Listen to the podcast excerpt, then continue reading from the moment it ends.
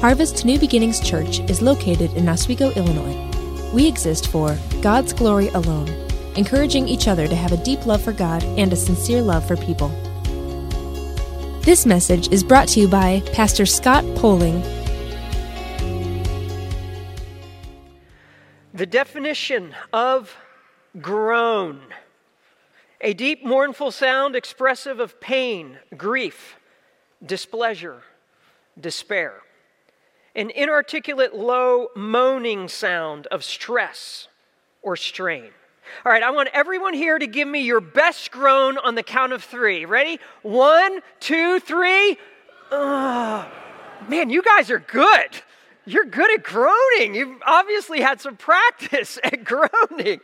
You know, we as humans, we groan a lot, don't we? I mean, some of us, we groan as soon as our feet hit the floor in the morning and our bodies say, No, not again. We groan over the weather and we groan over traffic. We groan over work. Students groan over homework.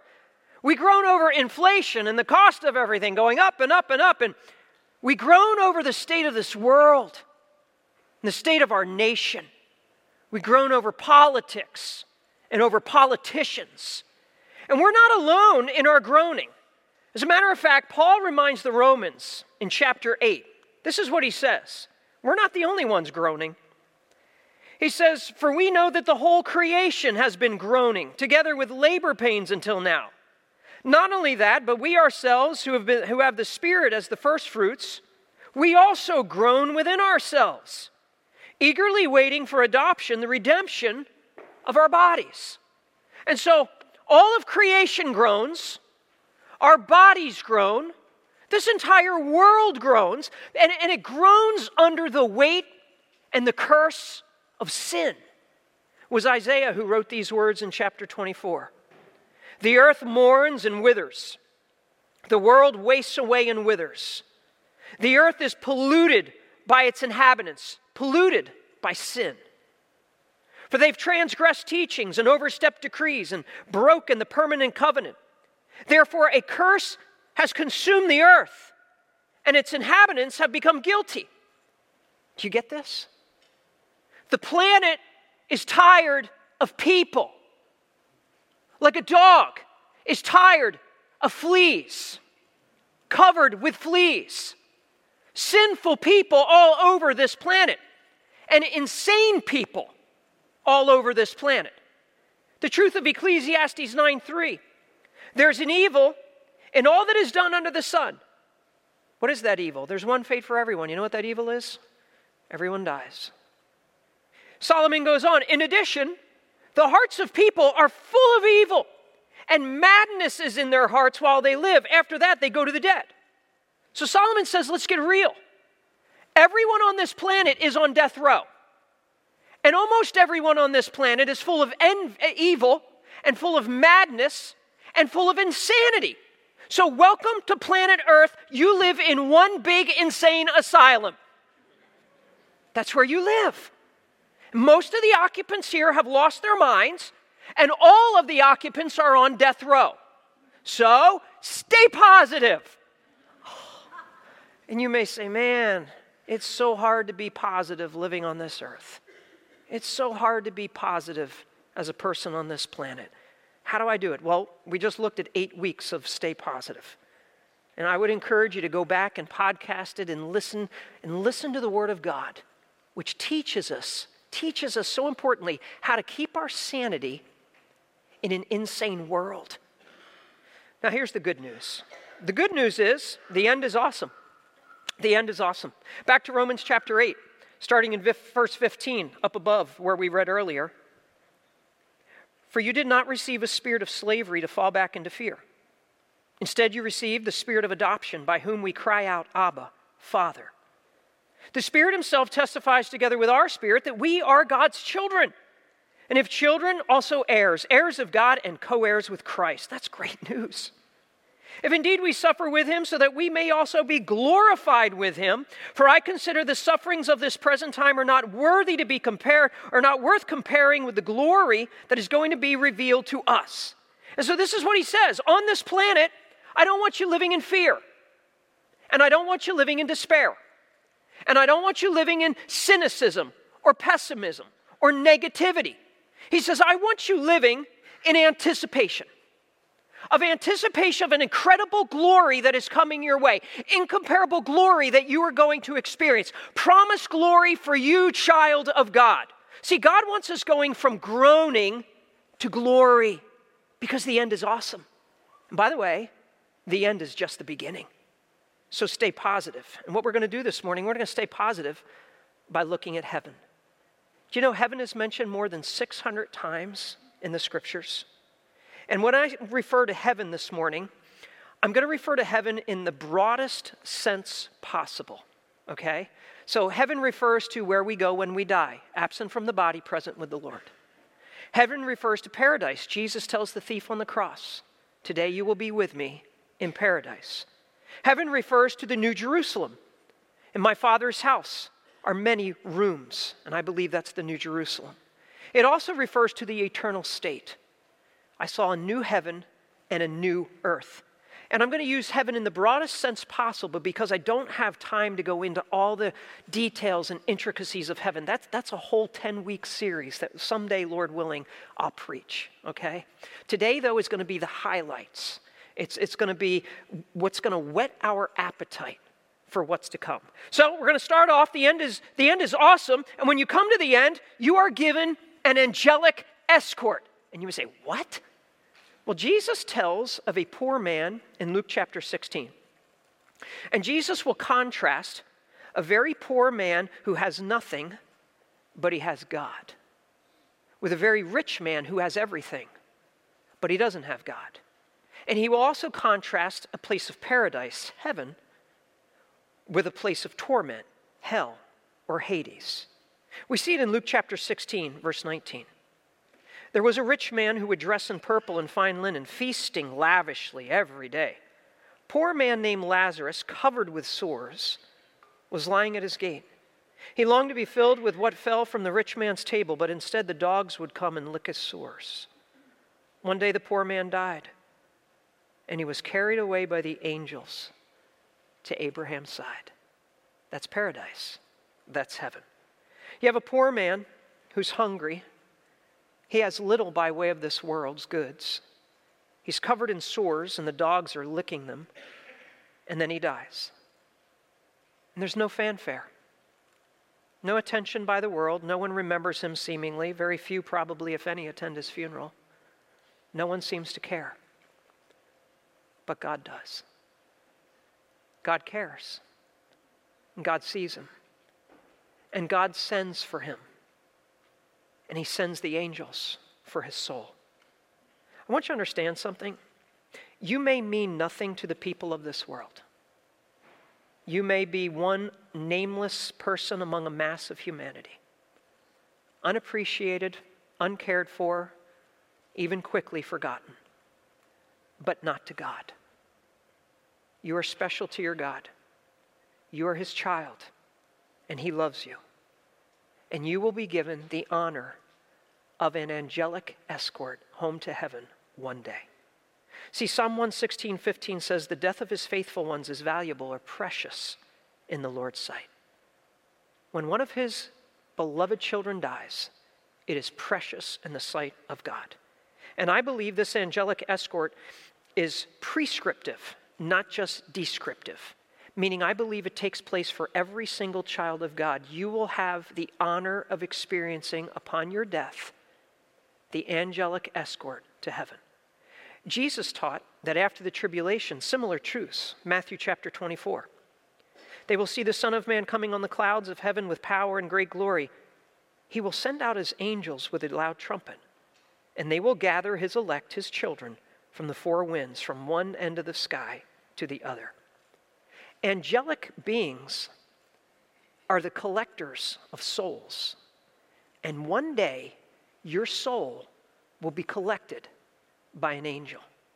Ecclesiastes 12:7 the dust returns to the earth as it was our bodies go in the grave and they decay the spirit or the soul returns to God who gave it and now you know how it gets there for before the coroner comes for your body the angels have come for your soul it makes you wonder who's in the room when your loved one who's a believer breathes their last breath. And it only makes sense. For of angels we read in Hebrews chapter 1 Are they not all ministering spirits sent out to serve those who are going to inherit salvation? So maybe there's one final act of service for these angels, and that's to bring God's beloved child home to heaven. And that's the second thing we learn. Not only are we given an, an angelic escort, you are finally home in heaven. You know, there's military personnel deployed all over the world. And American soldiers are deployed in four main areas Japan, Germany, South Korea, and Italy. And when they're deployed, they're deployed for an average of six to 12 months. Okay? And then when they come home, they arrive home to scenes like these like a dad seeing his baby for the very first time, a husband and wife embracing, a mom and a son just hugging and crying, or maybe just a big old family group hug. Think about that. What I want you to understand is that you're on deployment to planet Earth right now. That's where you are. You are in enemy occupied territory. This is a hostile environment. You're in a war zone. Wherever you are, whether you've been deployed to Illinois or whether you've been deployed to some other state somewhere, you're in a war zone. And by the way, that's why you're given the armor of God in Ephesians chapter 6. You need to be wearing that armor of God every single solitary day if you're going to make it in the war zone. And, and this life is one battle after another battle after another battle for our entire lives. And it's not continual without breaks, but it is hard at times. And it's hurtful. And it's tiring. And, and we can get beat up pretty bad with the battles we face. And there's emotional scars. And there's physical scars. I want you to understand you're going home. Your deployment is going to end. You're not here forever, it will soon be over. This is not your home. Heaven is your home. The Philippians needed to be reminded of this, so Paul would write to them in chapter 3 Our citizenship is in Illinois. No. Our citizenship is in America. No. Our citizenship is where? In heaven. I'm an American. I'm a patriot. I love my country. But first and foremost, I'm a child of God. And first and foremost, I'm a citizen of heaven. See, we don't belong here.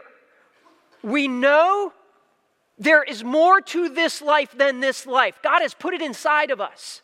As a matter of fact, Ecclesiastes 3, He has also put eternity in our hearts. We know this life is not everything. We know there's more. He's placed it in there. There's eternity in our hearts. Or as C.S. Lewis put it, if we find ourselves with a desire that nothing in this world can satisfy, the most probable explanation is that we were made for another world. Amen, C.S. Lewis. You were made for another world. You were made for heaven. Heaven is your home, child of God. That's why we groan here.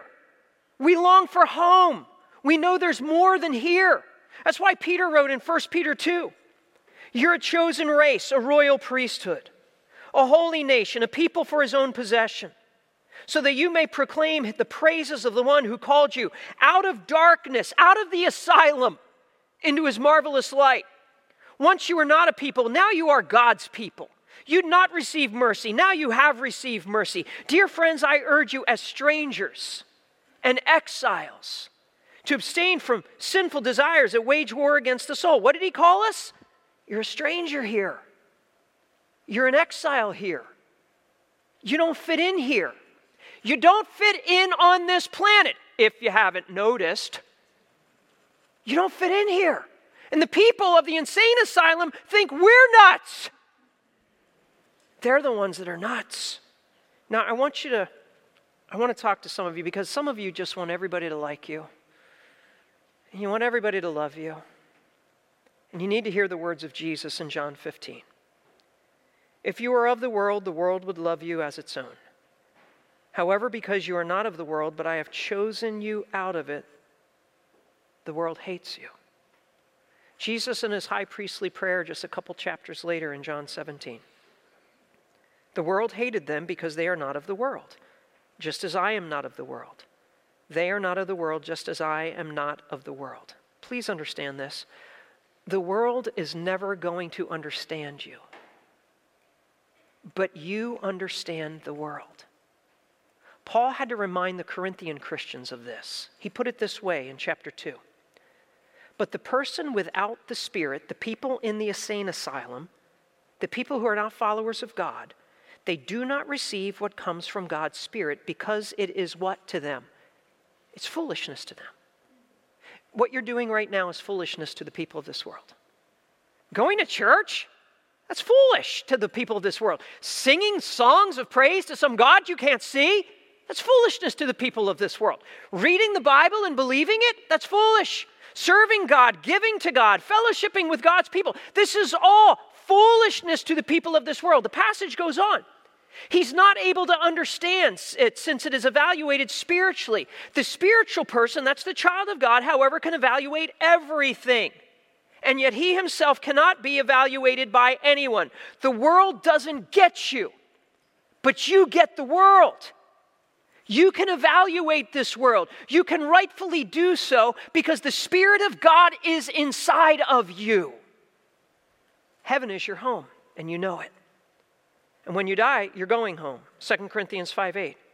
In fact, we are confident, and we would prefer to be away from this body and be home with the Lord. And God has prepared a home. Jesus tells his disciples in John 14 Don't let your heart be troubled.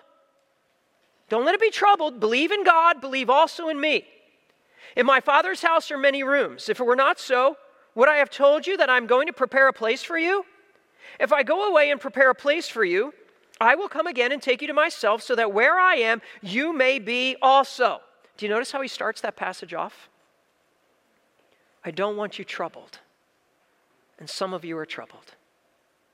And oftentimes we're troubled in this world.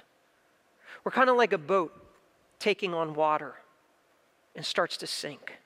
It starts to list, it starts to lean to one side. And, and, and under the struggles, under the sorrows, under the stress of this world. Our hearts take on these things. And we find it hard to even function sometimes as we sink under the weight of our sorrows and our struggles. And what does Jesus say? You must believe. You must believe in God and you must believe in me. You must believe. You must believe in my word. You must believe in my promises. You must believe in my love. You must believe that there is a greater purpose. You must believe all things are going to work out for good. You must believe. Do you get this? Belief is the bucket that helps you bail out your boat. You must believe in God. You must trust in His word. You must hold to His promises. Belief is the bucket that helps you take care of the sorrows and take care of the struggles and take care of all the stress and strain that you're going through in this life. See, God wants you sailing, He doesn't want you sinking. And belief is the bucket that's going to help you bail out of your problems. You got to get on your knees and you got to tell God you're going to trust Him. And you got to hold on to His promises. You got to take care, you got to take hold of the bucket of belief, is what you need to do. And realize God is in charge and God is sovereign and God does have a plan. And it's going to be okay. And you can float again and you can sail again. So get out the bucket of your belief and start bailing and start believing and start trusting in your God again. Whatever you're going through, whatever you're facing, it's time to start believing in your God again and trusting in Him. He says, There's no reason to be troubled. Start believing in me, start trusting in me. And then he says, By the way, I got a room ready for you. Verse 2 of John 14 In my Father's house are many rooms. For were not so, I would have told you that I'm going to prepare a place for you. So listen carefully. When the angels bring you to heaven someday, you're never going to hear, Sorry, your room's not ready. You're never going to hear, uh, Hold on, there's no vacancy, but it'll open up soon. You're never going to hear that. Your room is ready. God has it ready. My wife and I love when our older kids come home. We've got one daughter at home still, four out of the house. But when we, we hear they're going to come for a visit, what do you think we get ready? The house is ready. The room is ready. We, we clean. My wife shops, makes favorite foods. It's, so, it's awesome. We get everything prepared. Do you understand that's what God does for his children? He says, I'm getting everything ready. I've prepared a place for you. See, when my kids come, they don't even understand all the prep work that goes in just like you don't understand all the prep work. that God has done for you because he loves you and he cares for you so much. Truly, Psalm 1615 is true. The death of his faithful ones is valuable. It's so precious in the Lord's sight. There is room for you. Now, the question is there is room for God's child. Some of you have not become children of God yet. A room could be made available for you, but you need to make sure you're going to heaven. See, there's two questions you need to be able to answer. This is the first one. If you were to die today, do you know for certain you would go to heaven? Oh, yeah, I'm going to heaven. Yeah, yeah, I'm going to heaven. Or maybe you're like, I'm not sure. You need to be able to settle that question. If you died right now, do you know for certain you would go to heaven? But then you need to be able to answer the second question. That's the why question. If you died today and met God at the gate of heaven and he were to ask you, why should I let you into heaven? What would you say? There's only one right answer. Do you know the answer? See, if you were to say, well, why should God let me into heaven? Well, I'm a really good person. Eh, wrong answer.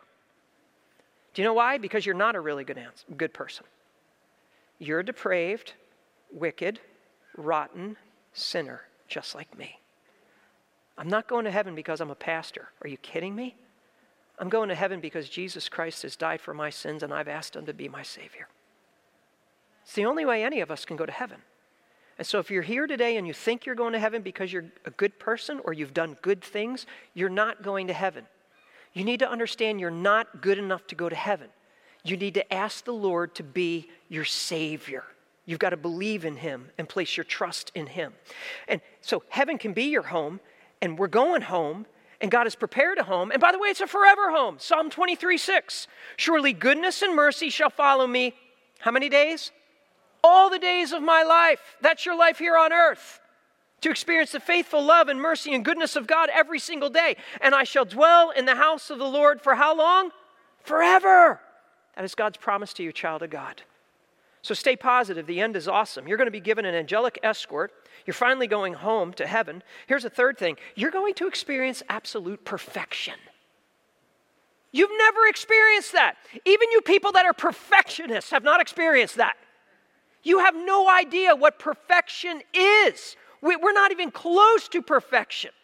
What does perfection look like? Well, ultimately, it will be a new heaven and a new earth and a new Jerusalem.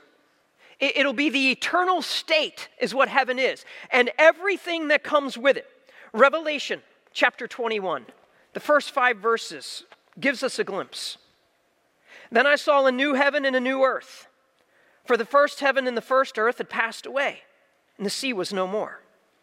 I also saw the holy city, the New Jerusalem, coming down out of heaven from God, prepared like a bride adorned for her husband. Then I heard a loud voice from the throne Look, God's dwelling is with humanity, and he will live with them. They will be his peoples, and God himself will be with them and will be their God. He will wipe away every tear from their eyes. Death will be no more. Grief, crying, and pain will be no more, because the previous things have passed away. Then the one seated on the throne said, Look, I am making everything new. He also said, Write, because these words are faithful, these words are true. The absolute perfection of heaven starts here God with us, dwelling with people once again, the Shekinah glory of God coming among his people. God again fellowshipping with humans in perfection, unhindered, unbroken relationship, just like the Garden of Eden with Adam and Eve before sin entered, before the fall, before the curse. See, no more hiding from God, no more sin, no more shame. God again dwelling with his people. Truly, his name is Emmanuel, which means God with us. That's perfection. God with us. And means no more tears, we're told in verse 4. He wipes away every tear from their eyes. Literally, it means every single tear. God's gentle touch, his personal comfort. It doesn't mean people arrive in heaven crying, but the tears of earth are going to finally be understood from heaven's perspective. We'll finally understand as God has always understood. Revelation 7:17, same truth. For the Lamb who is at the center of the throne will shepherd them. He will guide them to springs of waters of life, and God will wipe every tear from their eyes. So, no more tears. No more death, verse 4. Death will be no more. Prophesied in the Old Testament in Isaiah. When he has swallowed up death once for all, the Lord will wipe away tears from every face. Prophesied in the New Testament, 1 Corinthians 15. When this corruptible body is clothed with incorruptibility and this mortal body is clothed with immortality, then the saying that is written will take place Death has been swallowed up in victory. Where death is your victory, where death is your sting. Where is it, death? Death has been defeated. How was death defeated? Easter. That's what it's all about. Good Friday on the cross, three days later, the resurrection. Death is defeated by death the sinless Son of God, dying for you, being raised for you to give you life and life forever and eternal. Hebrews chapter 2. So that through his death he might destroy the one holding the power of death, that is the devil, and free those who were held in slavery all their lives by the fear of death. You no longer need to live in the fear of death if you're a child of God. It's power. It's a conquered foe. It's powerless. It's been declawed. It's been, been defanged, okay? It's been destroyed. Death is no more. Revelation 20. Death and Hades were thrown into the lake of fire. This is the second death, the lake of fire. And so, what does this mean? Death will be no more. There will never again ever be another funeral service one day. There will never be a wake or a visitation. You will never read another obituary there will be no tombstones. Understand that. Death is no more. And there's no more grief, verse 4. Grief will be no more. There's no heavy hearts in heaven. Grief is gone. Sorrow is erased. It's kind of like if I had a big whiteboard here with all kinds of sentences and phrases and everything else, or math and numbers, and, and then I wiped it clean. It's gone. But you know, you can still see some of the numbers, some of the letters, not when it comes to grief or sorrow. God says it's completely wiped clean. And some of you here today, maybe you still grieve, you still have sorrow, deep sorrow with the loss of a spouse, loss of a parent, loss of a child, a friend. I want you to understand all of that sorrow will be taken care of, completely healed, wiped away, replaced with uninterrupted joy one day. He says there's no more crying in verse 4. It's very interesting. There's no more tears Tears are the visible sign of sorrow. And there's no more crying. Crying is the vocal sign of sorrow. He says there will be no visible signs of sorrow, there will be no vocal signs of sorrow. Not the faintest whimper, not the faintest sniffle of sorrow. And then he says there's no more pain. Pain will be no more, praise God. You will never experience physical pain again. And some of you are in physical pain even right now, being in church. Do you realize there's no migraines? There's no upset stomachs. There's no broken bones, torn ligaments. There's no toothaches. There's no cavities. There's no loss of vision. There's no, there's no loss of hearing. I'll say it again. There's no loss of hearing. Think about it. There's no thrown out backs or slipped discs. There's no chemotherapy or radiation and all of its side effects. There's no itching from poison ivy or sunburn or bug bites. There's no infections or stubbed toes. There's, there's no medications. No, no, no cough medicines or any itch creams or band aids. There's no painkillers. There's no hunger pains in heaven. Revelation 7:16. They will no longer hunger, no longer thirst. The sun will not strike them nor will any scorching heat. There's no physical discomfort at all. There's no physical pain. There's no emotional pain. There's no broken relationships or betrayal. There are no lies or deceit. There's no abuse. There's no being taken advantage of. There's nothing stolen from you. No one can cause you pain ever again. Not an ex spouse, not a coworker, not a parent, not a child, not a stranger, no one. Thank you for that amen. I'll take that. Do you understand in heaven, pain is impossible. You are 100% immune to every and any pain. And God gives his guarantee in verse 5 these words are faithful, and these words are true. There's no more wickedness. You'll never have to deal with another wicked person. You'll never be tormented by any of their wicked actions. And you don't have to worry about the wicked getting what they deserve or getting away with something. They don't. And they never will. Revelation 21 8. The cowards, faithless, detestable, murderers, sexually immoral, sorcerers, idolaters, all liars. Their share will be in the lake that burns with fire and sulfur, which is the second death. No more cowards who refuse to stand up for what is right. No more faithless who refuse to do what is right. No more detestable, meaning those who arrogantly and egotistically just indulge in the sins of this world. No more murderers taking the lives of others. No more sexually immoral, flaunting their perversion of every and any kind in their face and making a mockery of, of purity. Heaven is a place of absolute moral purity. No more sorcerers, whether that's spiritism or the occult. No more idolaters, any kind of false worship. He says, No more liars. Never another lie will you hear or be told, and never another liar will you meet. You've heard the question, Where do liars go? Well, that verse just told you in the lake that burns with fire. And I know some of you may be thinking, Scott, I've, I've committed some of those sins. I've been sexually immoral. I've told lies. I've done things I should have never done. That's the beauty of the grace of God and the mercy of God. Let me read a passage out of 1 Corinthians chapter 6. It's not politically correct, but it's biblically correct. And I want you to notice what it says. Don't you know that the unrighteous will not inherit God's kingdom? He's going to tell you who's not going to heaven. Listen up.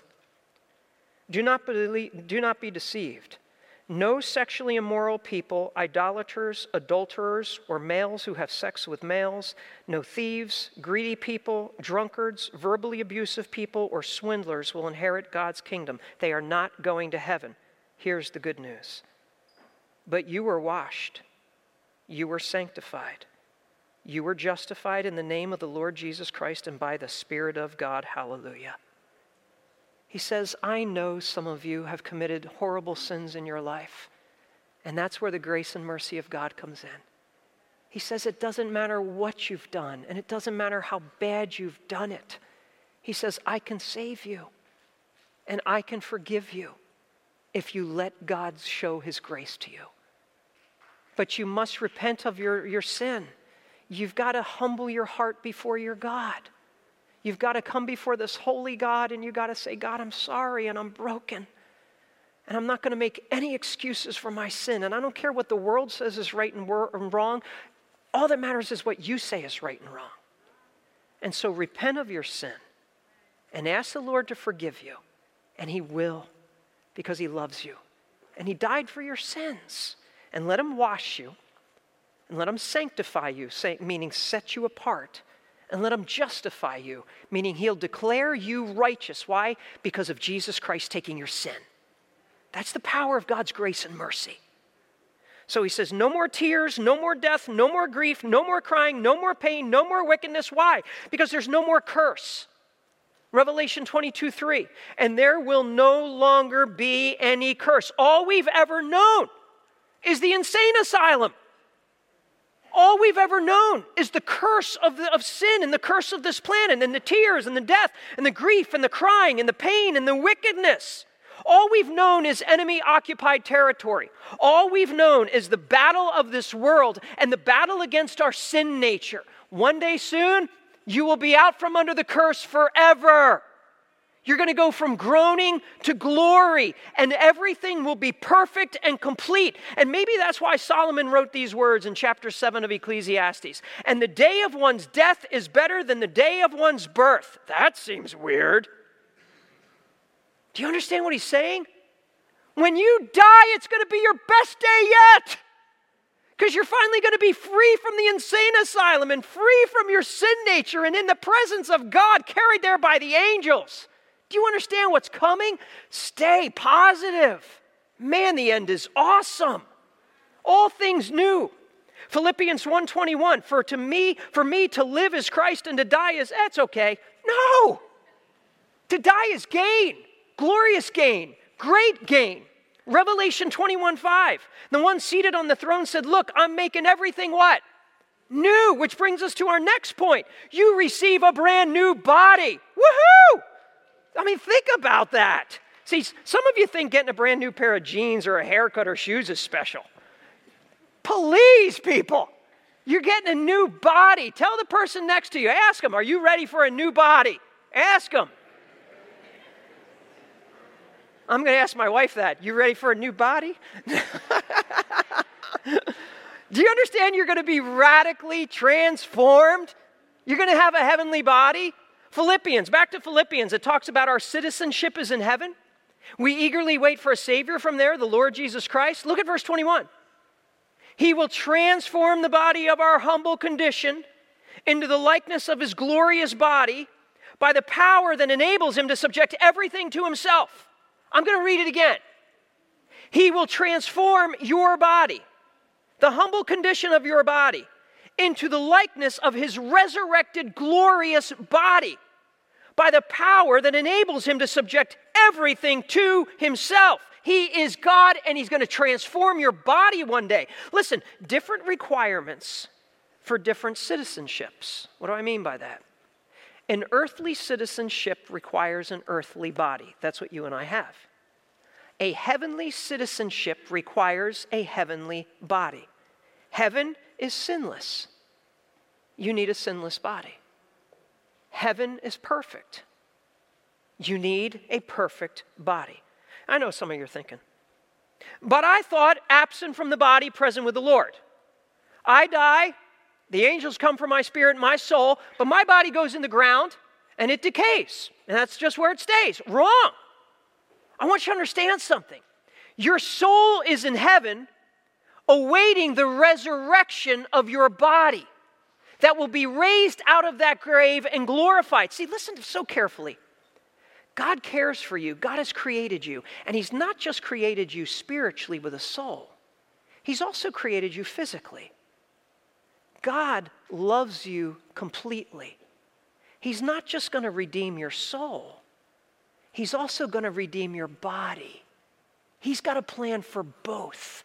That's the goodness and the greatness of our God. He cares for you spiritually, and He also cares for you physically. See, change is coming. Daniel 12, 2. Many who sleep in the dust of the earth will awake, some to eternal life, amen, and some to disgrace and eternal contempt. 1 Corinthians chapter 15, the greatest chapter on, on the resurrection, puts it this way. And just as we have borne the image of the man of dust, that's Adam, that's this human body, we will also bear the image of the man of heaven, that's Jesus, and his resurrected body. What I am saying, brothers and sisters, is this flesh and blood cannot inherit the kingdom of God. You can't go to heaven in the state in which you are in. You can't go to heaven in this body. Nor can corruption inherit incorruption. Listen, I'm telling you a mystery. We will not all fall asleep, but we will all be changed. In a moment, in the twinkling of an eye, at the last trumpet, for the trumpet will sound, and the dead will be raised incorruptible, and we will be changed. For this corruptible body must be clothed with incorruptibility, and this mortal body must be clothed with immortality. You are going to go from a humble body to a heavenly body. You are going to go from a body that is dead and decaying in the ground to a body that is glorious and resurrected. You're getting a new body, transformed, glorified, and resurrected. And it will be a body like the Lord's. 1 John chapter 3. Dear friends, we are God's children now. And what we will be has not yet been revealed. We know that when he appears, that's Jesus, we will be like him because we will see him as he is. You will be like the Lord. You won't be the Lord, you will be like him. Your body will be like his.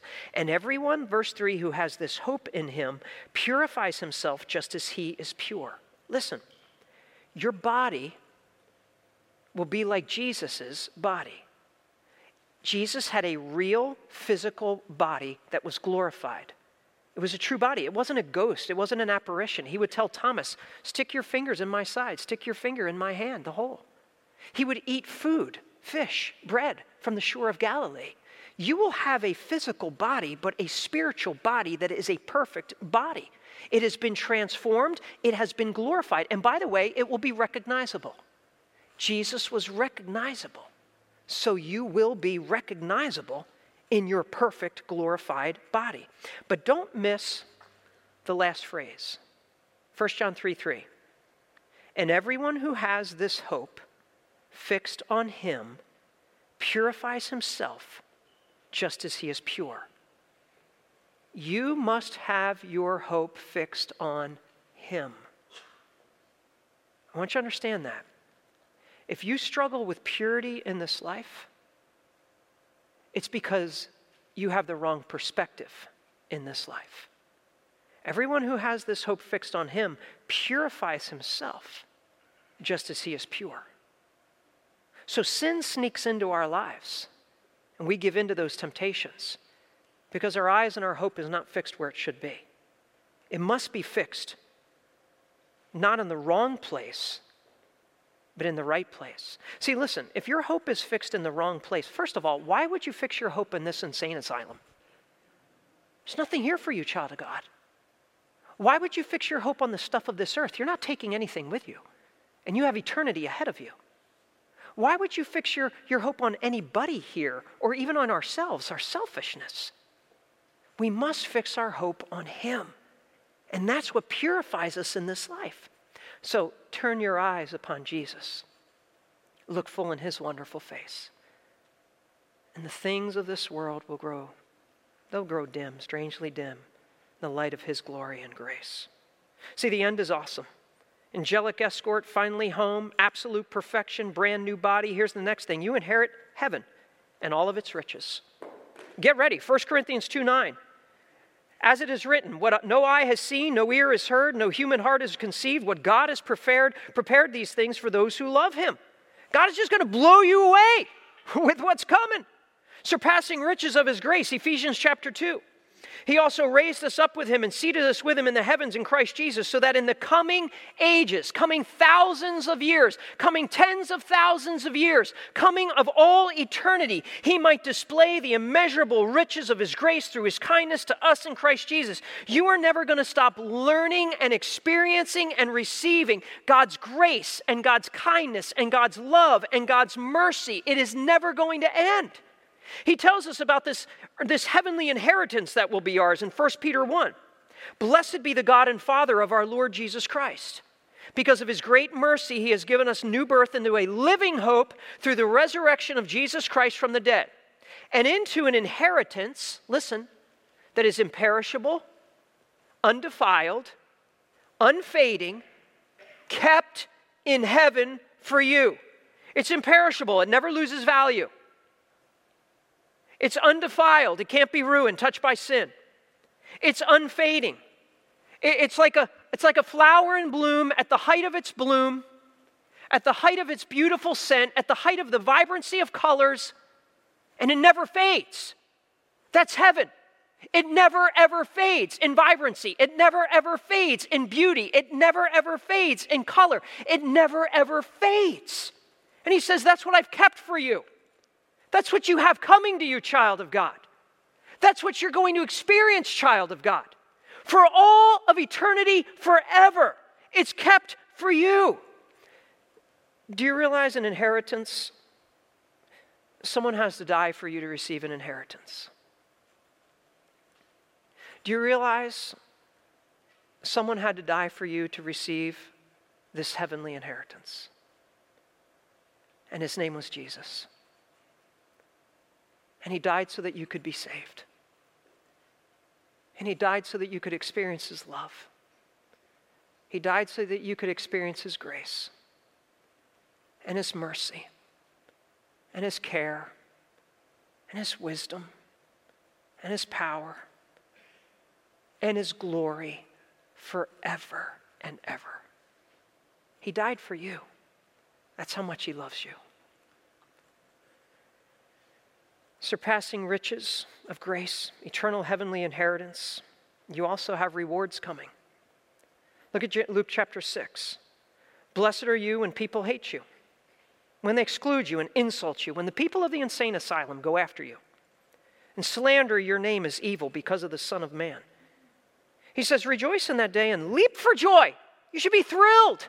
And the people in this insane asylum go after you because you're a Christian. Why? He says, Take note because your reward is great in heaven. He says, Hang in there. Deployment is almost over. You're going to be home soon and you'll be rewarded. Faithfulness of our lives will be rewarded. 1 Corinthians 3:12, we have the judgment seat of Christ.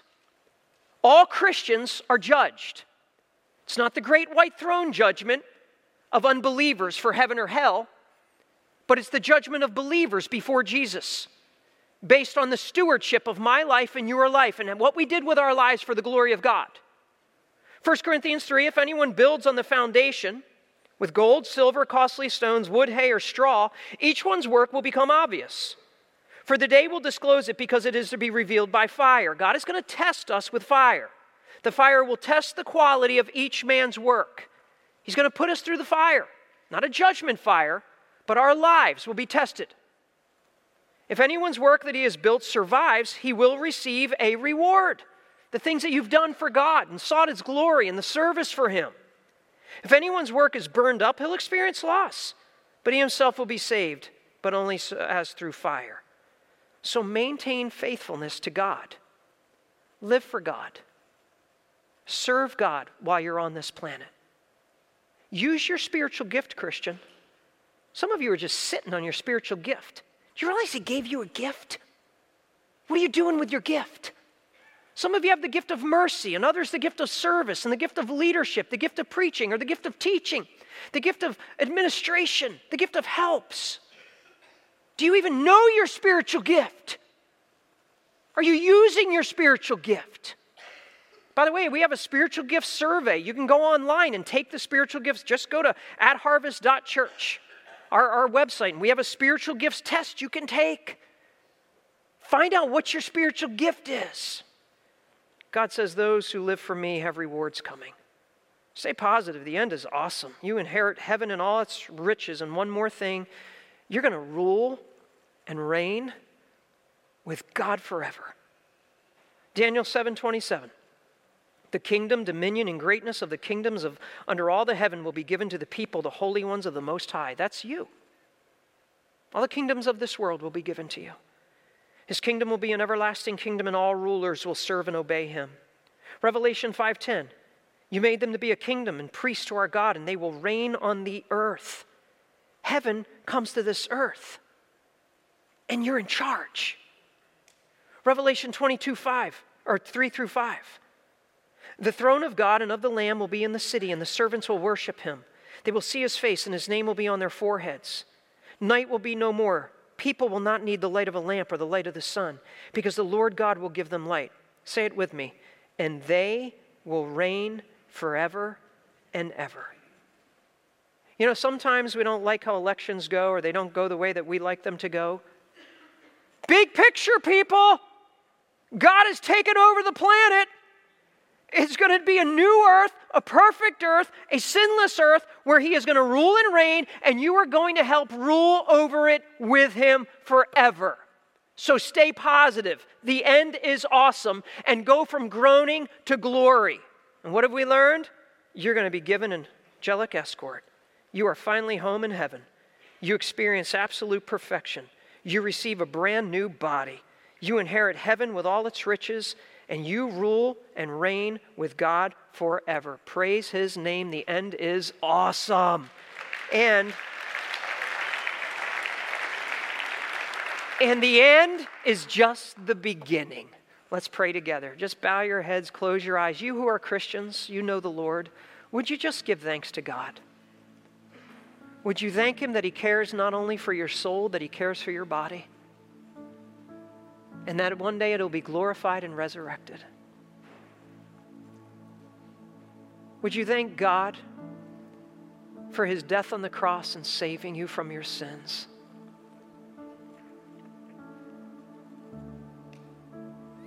Would you confess any sin right now? Any attitudes that you have had? Any temptations that you have been given into because you have not been fixed on the things above and on your Savior? Would you confess that to the Lord? Christian, would you start bailing out the boat today? Tell God you're going to trust His Word. You're going to believe in Him. You're going to renew your faith in your God and you're going to stop sinking in sorrow. And you're going to start sailing again. No more self pity. Start bailing out the boat and trust in your God. Heads are bowed and eyes are closed. You're here today and you've not come to faith in Jesus. You need to trust in Him for your salvation. You need to ask Him to save you right now from your sins. He knows your sin and He still loves you. And you may say, Scott, that's me. I need the Lord. What do I need to do? In the quietness of your heart right now, would you just call out to the Lord sincerely in your heart? Just call out to Him and use words like these Lord, I need salvation. Would you please forgive me? Would you forgive me of all of my sin, all of my shame, and all of my guilt?